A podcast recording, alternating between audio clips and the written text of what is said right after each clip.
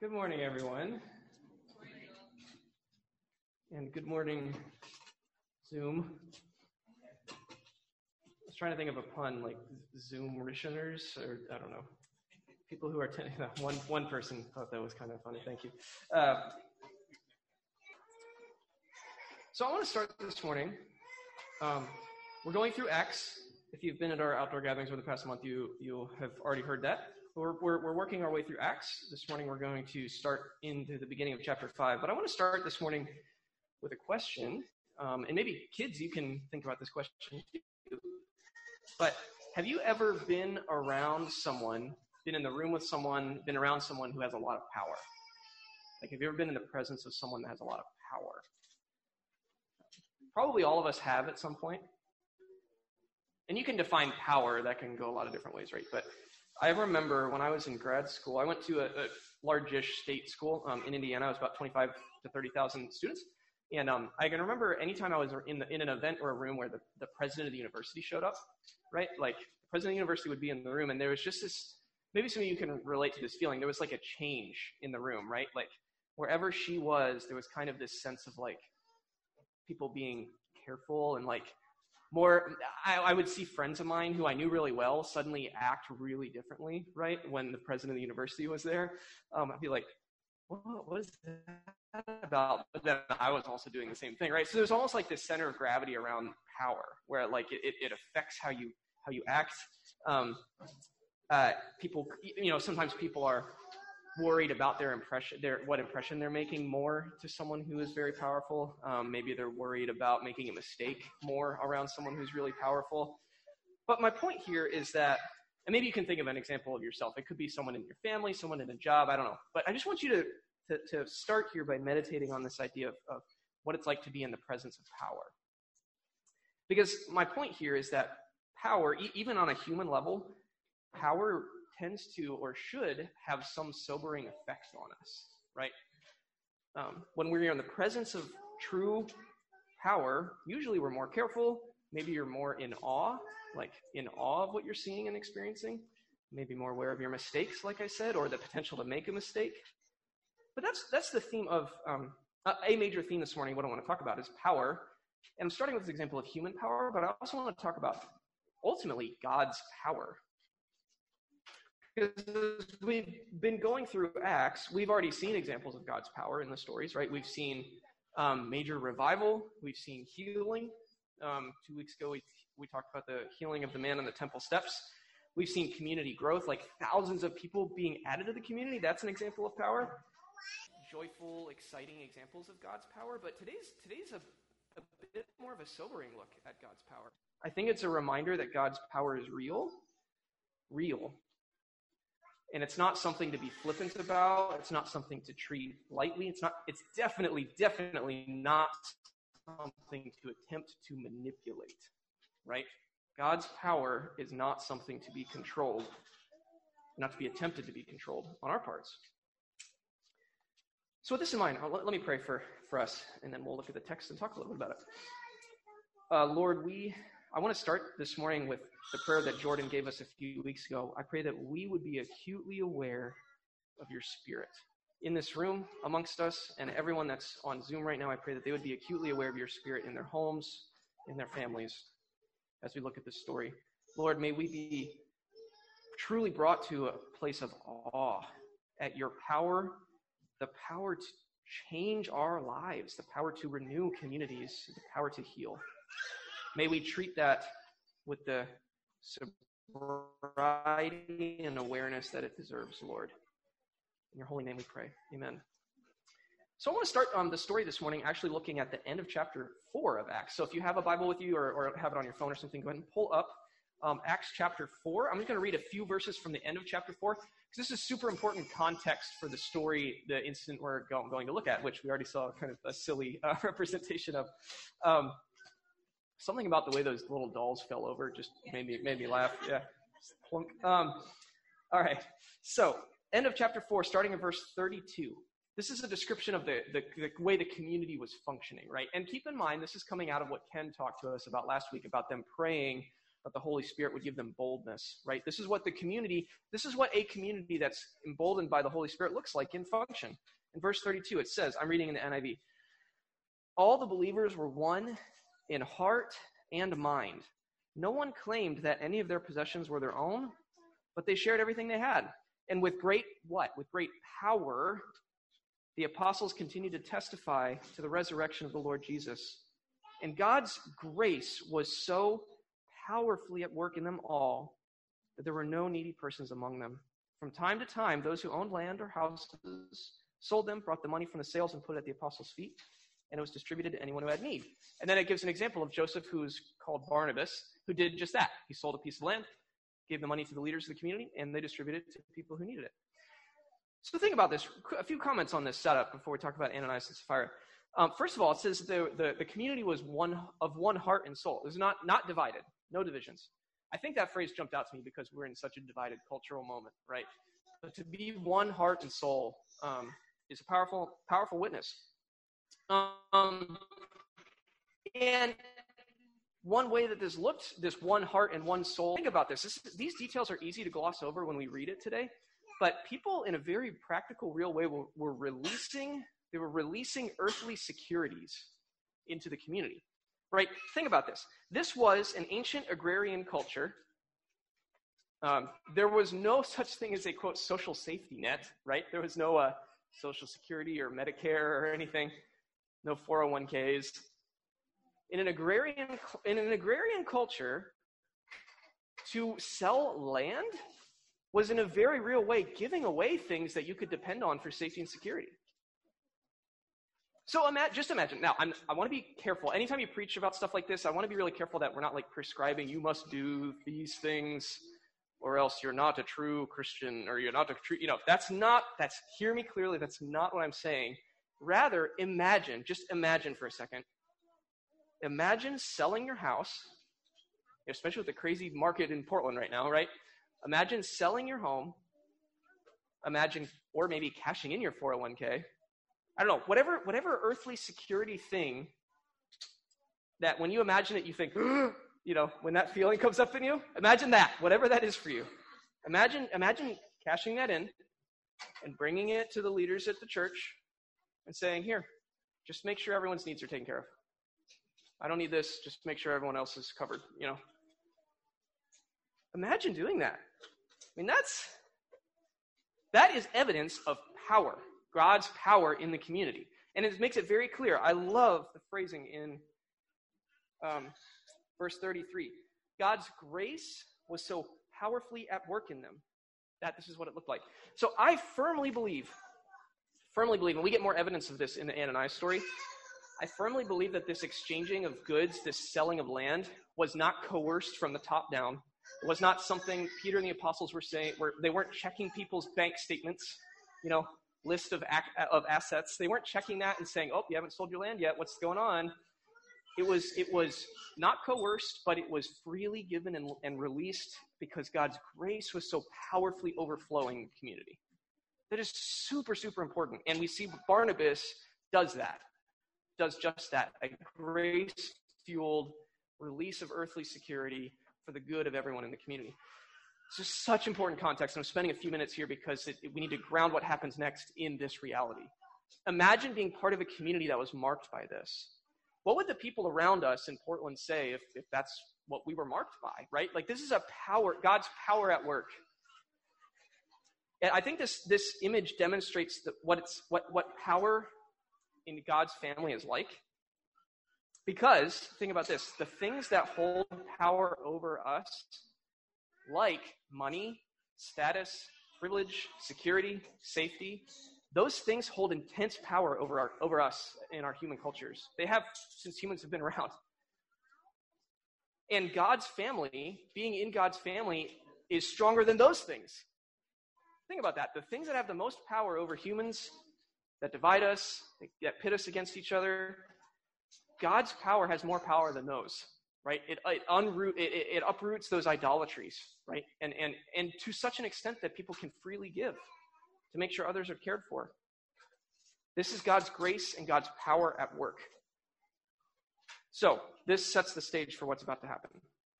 I don't think I'll read the whole thing because we already have heard parts of it, but uh, picking up in chapter 5, this is in direct, direct contrast to what was just happening at the end of chapter 4. Now, a man named Ananias, together with his wife Sapphira, also sold a piece of property. With his wife's full knowledge, he kept back part of the money for himself, but brought the rest and put it at the apostles' feet. And Peter said, Ananias, I totally agree with Betsy here that this is, I, I read this as a grieved, in a grieved tone. Ananias, how is it that Satan has so filled your heart that you have lied to the Holy Spirit and have kept for yourself some of the money you received for the land? Didn't it belong to you before it was sold? And after it was sold, wasn't the money at your disposal? What made you think of doing such a thing? You have not lied just to human beings, but to God. When Ananias heard this, he fell down and died. And great fear seized all who heard what had happened. And some young men came forward, wrapped, him, wrapped his body, and carried him out, buried him. About three hours later, his wife came in, not knowing what had happened. And Peter asked her, Tell me, is this the price you and Ananias got for the land? Yes, she said, that is the price. And Peter said to her, How could you conspire to test the Spirit of the Lord? Listen, the feet of the men who buried your husband are at the door, and they will carry you out also. Pause there. Let's say a few things about this story. This is a difficult one. Uh, the preaching team, we kind of all fought who didn't have to preach this one.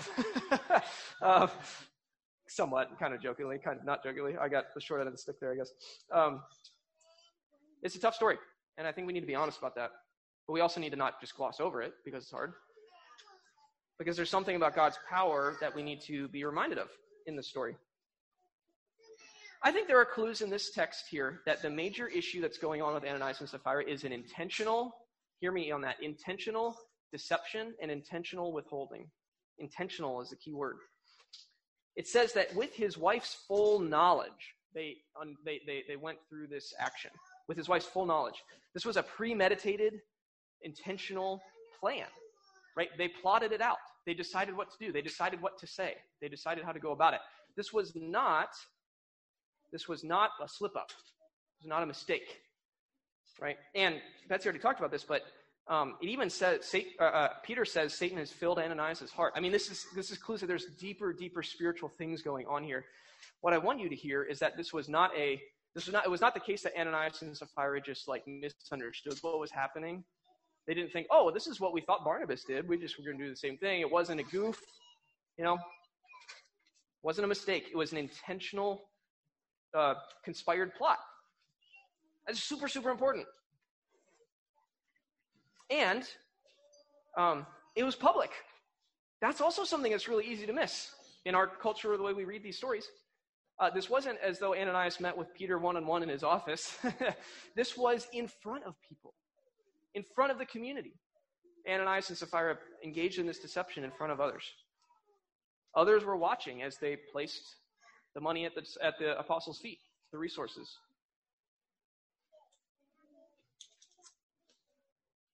I think it's possible we don't, we don't get a glimpse into the motives in the text. It doesn't say why they did this. But I can't help but wonder if part of it was status. Perhaps they saw the accolades. Again, take this lightly. This is my interpretation. Um, but it's easy for me to relate to this. Perhaps they saw that people like Barnabas were getting accolades for being the ones who were giving the money away. Perhaps they wanted to get status in the community. Perhaps they wanted access to some of that privilege. Perhaps they wanted to look generous. Um, or perhaps they were wanting to be part of it, but they were wanting to hedge their bets. That's also relatable, right? Perhaps they were thinking, well, let's put aside some of this. If this whole Jesus community thing doesn't really pan out, then we can still, you know, we'll have a nest egg, right? We can go back to life. We're just going to kind of put our feet in both worlds, right? I, I, can't help but think of Jesus saying, no one can like put their hand to the plow and then look back, right? Um, we don't, we don't know. We don't know. But I can personally relate to either of those motives, right? Maybe you can too. You know, I want, I want status in the community. I want to be looked at in a certain way. I want to hedge my bets. It's scary. It's scary to put your whole life and trust into something. So we don't know what their motives were. But we know that Satan had apparently filled their heart, and we know that they had intentionally engaged in this deceptive act of withholding resources in front of a community that was being marked by revival and giving of resources away. We know that that's what was happening. And we also know that this action was not coerced. I'm gonna, I, I mentioned that earlier. But I think Peter's response to Ananias and Sapphira makes this abundantly clear. He essentially says to him, the NRSV translation says that um, weren't the proceeds at your disposal even after you sold it? Like, it's like you, you, you could have done what you wanted with this land. Even after you sold the land, you could have done what you wanted with the money. That's essentially what Peter says to Ananias. This is why I think he was grieved. And he gives Sapphira a chance to repent and confess later. Right? Three hours later, she comes in and he gives her a chance to acknowledge what was actually going on, and she doesn't take it, which, which um, contributes to the level of intentional deception they were going through. Right? It, it, it shows you that she was in on the pl- in on the plan right from the very beginning. This all, by the way, as a side note, this has extreme echoes of Eden. Um, Genesis 3, a couple planning to deceive, right? Withholding the truth, being in on it together. Um, it's really, and Eden talks about if you do this, if you withhold, if you go against the grain of what God's life intentions for you are, you will, you will find death. We see it enacted in this story. So I'm going to emphasize so much, I'm emphasizing so much the intentional aspect of this couple's actions because it is such a stark contrast with the powerful liberation and revival that was happening around them. In the, in the midst of this incredible um, uprooting of idolatries and reviving of life and healing and giving away of resources, in the midst of all of that, people being freed from greed and scarcity mindsets, lives being transformed, in the midst of all of that, this couple in, in the center of the community schemed and made a weighty, weighty decision to intentionally deceive everyone who was watching and God. This, this, kind of, this kind of scheming, these kinds of intentional decisions, they were cutting directly against all of the transformation that was happening and being unleashed in the community around them. This is not a light thing. God's power is at work around them, and they are trying to get in on it without really getting in on it, and in fact, working directly against it. And I think this story shows us that that is something God takes very, very seriously. Because God takes our liberation and healing and revival very seriously. God, God is so committed to our freedom that God died for it. Right? God incarnated and died for our freedom. And so to see us not taking that seriously is something God takes seriously.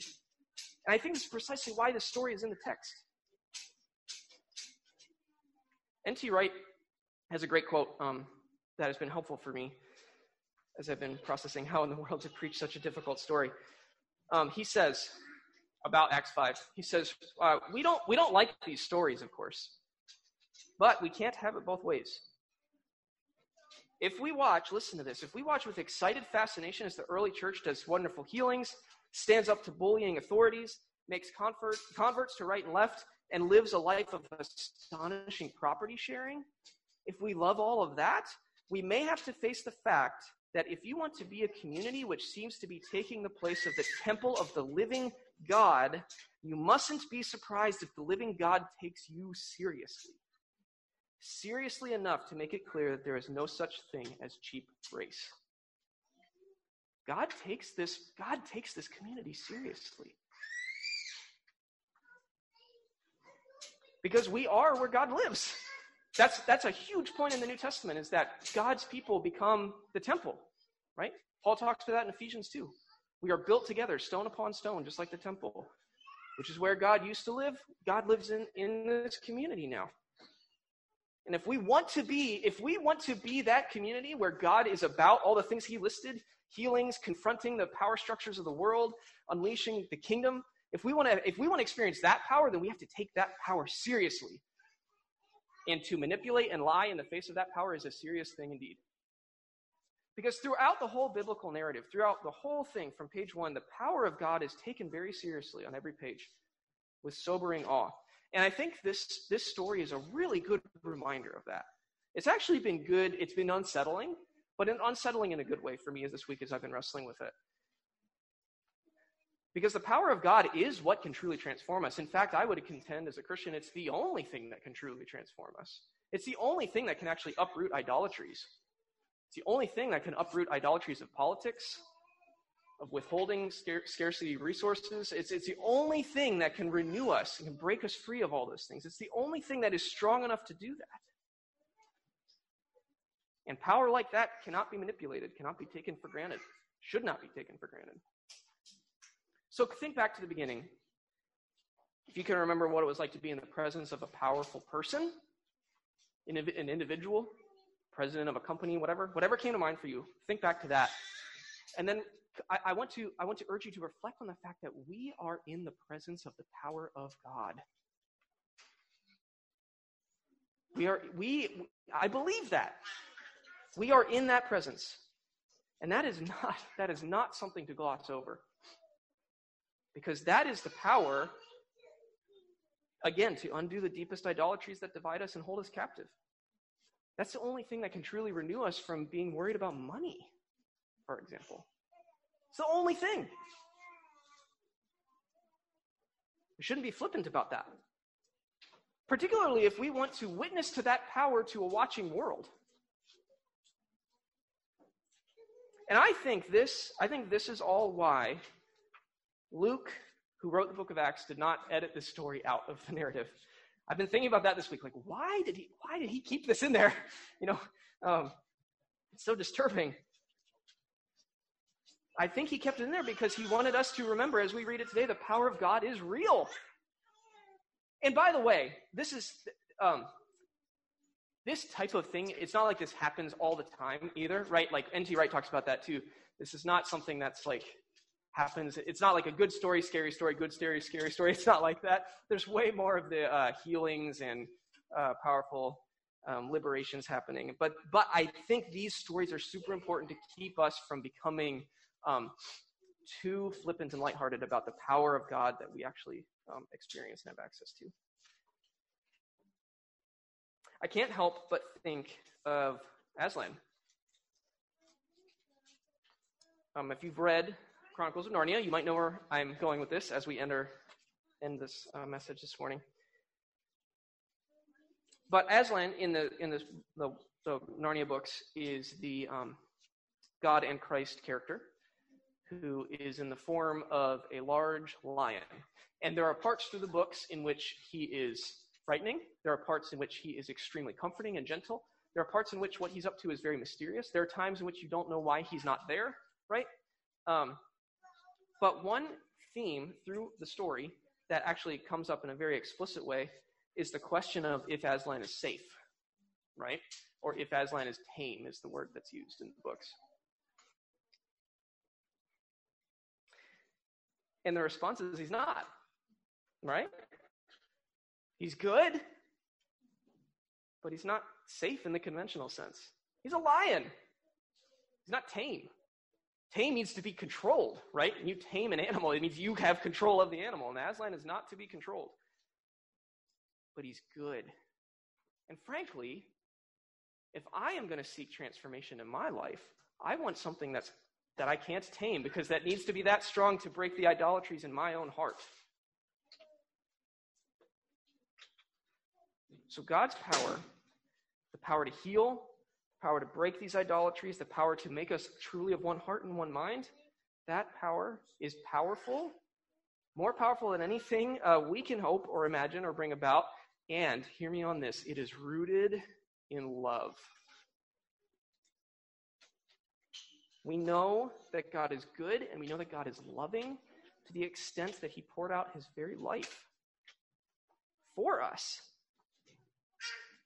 And because God is good, we know and loving, we know that God is trustworthy with God's power, and we should let God be God. We should let God use God's power. Best to allow Aslan to be Aslan, even if being in his presence is occasionally a little scary, occasionally a little mysterious. But I, for one, would rather God the Father wield his power than me try to wield it, or any of you.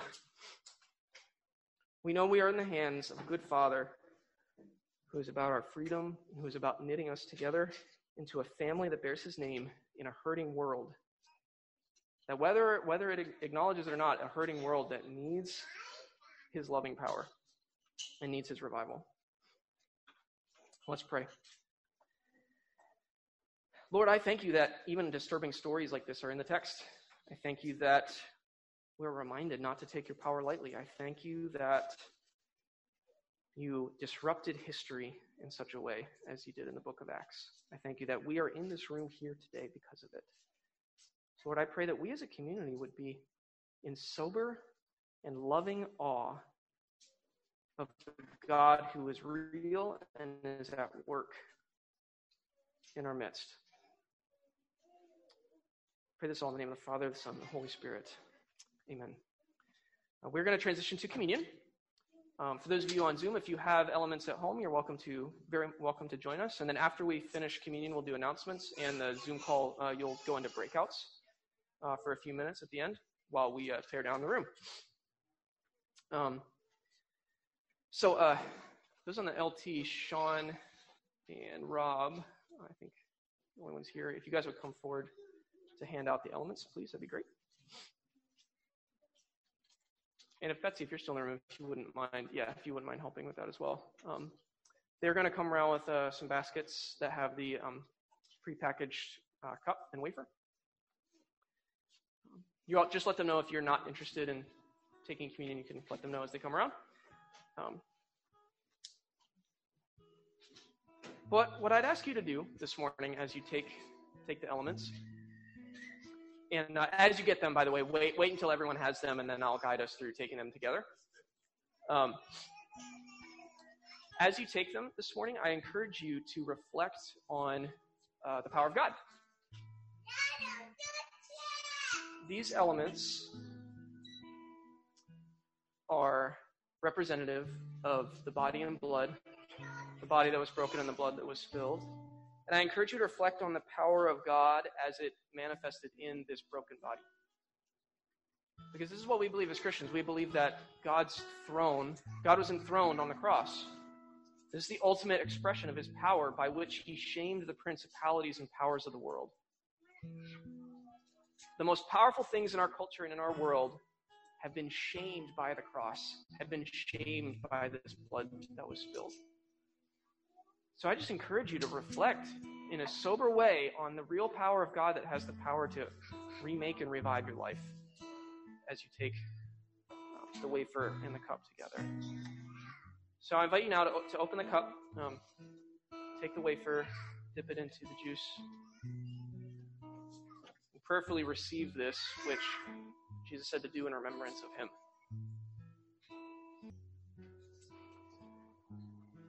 Few words from the Gospel of Luke. After taking the cup, he gave thanks and said, Take this and divide it among you, for I tell you, I will not drink again from the fruit of the vine until the kingdom of God comes. He took bread, gave thanks, and broke it, and gave it to them, saying, This is my body, given for you. Do this in remembrance of me. Lord, we thank you that we could gather this morning. Thank you that we could take the bread and the cup. I pray that we would do so in sober remem- remembrance of your power in our midst. In holy name we pray. Amen.